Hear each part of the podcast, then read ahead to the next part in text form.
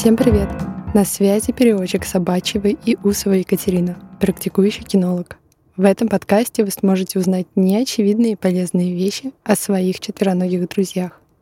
Люди гуляют с собаками по-разному. Кто-то ходит по улочкам своего района в спокойном темпе, кто-то любит выбраться в лес или парк и там хорошенько поактивничать со своей собакой. Кто-то приходит на полянку к знакомым собачникам и отпускает собаку резвиться со своими друзьями. Я бы хотела рассказать вам, какая прогулка для вашей собаки и вас будет полезной и интересной. Для начала нужно разобраться, зачем собакам гулять. Какие потребности реализует прогулка. Туалетные дела, физическая нагрузка, умственная нагрузка, общение, социализация. Разберем по списку. Думаю, пункт с туалетом всем понятен, так что перейдем к физической нагрузке — Утром, перед рабочим днем, собаку, конечно, стоит нагрузить на прогулке, чтобы пес спал спокойно, а не судорожно ходил и искал, куда эту энергию потратить. Это история про походить, побегать с другими собаками или в одиночку за игрушкой.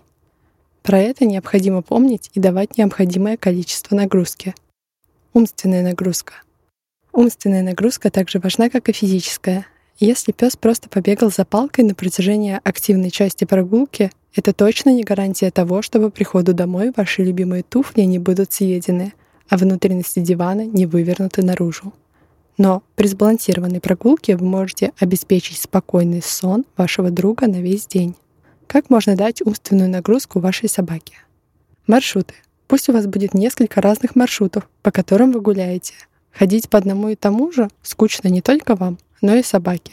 Новые запахи, звуки, пространство все это хорошо стимулирует собачий мозг. Всем нам нужно разнообразие. Тренировки. Обычно я прошу своих учеников делать большую часть домашнего задания на улице. На улице собаке сложнее сосредоточиться, на это уходит больше сил, нежели дома. Ведь вокруг столько интересного. Тот же самый запах вкусной булочки, которую обронил зевака, или лай шарика из соседнего двора. Работа носом. Об этой чудесной функции собаки я, может, даже сделаю отдельный выпуск. Работа носом чрезвычайно полезна и любима всеми собаками. Есть отдельное упражнение для дома и улицы. При ней мозг работает примерно как у Шерлока Холмса, когда он спускается в свои чертоги разума. Она благотворно влияет на всех собак, от щенков до пожилых животных. А также я применяю ее в работе с агрессией или страхами. Следующим пунктом разберем общение собак со своими сородичами. Всем нам важна коммуникация. Собаки не исключение. Также это важно и для социализации, если мы говорим про щенков.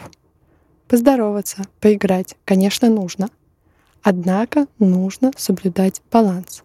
Если прогулка собаки выглядит примерно так, владелец приводит меня на собачью площадку каждый день, там отпускает меня бегать с другими собаками и периодически кидает мне мячик, а сам болтает с другими собачниками. Этот хозяин в глазах собаки теряет ценность. С ним неинтересно. Он просто приводит меня в то место, где я сам контролирую свой досуг, и хозяин мне не то чтобы сильно нужен. У таких собак наблюдается чрезмерное возбуждение при подходе к площадке или полянке. Собака в этом месте хуже или совсем не слушается, игнорирует команды владельца.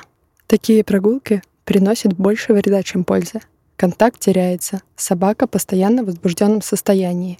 Без опыта дрессировки торможения добиться сложно. Команды собакой выполняются хуже, навыки угасают. Поэтому я всегда даю своим ученикам такую рекомендацию. 20% времени на прогулке собака играет с другими собаками и 80% собака с вами. Но как же сделать так, чтобы собаке действительно хотелось проводить с вами большую часть прогулки? Все просто. Станьте классным и интересным хозяином.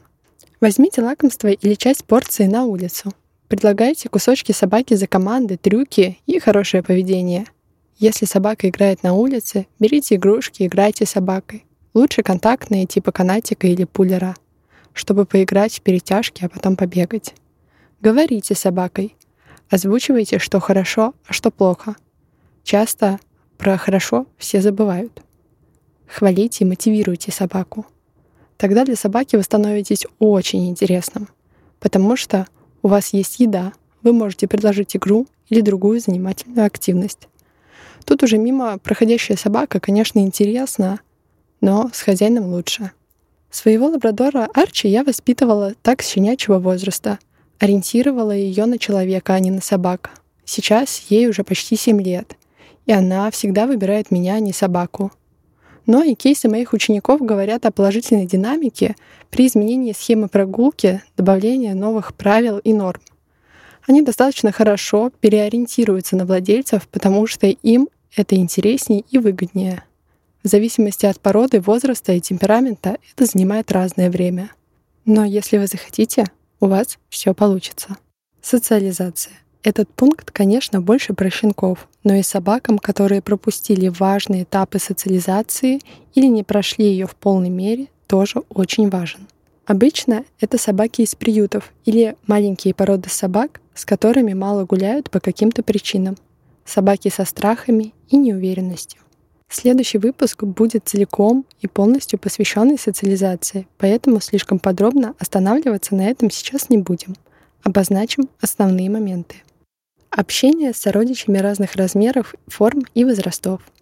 К примеру, брахицефалы, как французские бульдоги, английские бульдоги, часто могут пугать других собак из-за сплющенной морды и особенностей дыхания. Или ньюфауленды, которые больше, намного больше среднестатистической собаки и часто пугают этим маленьких собачек.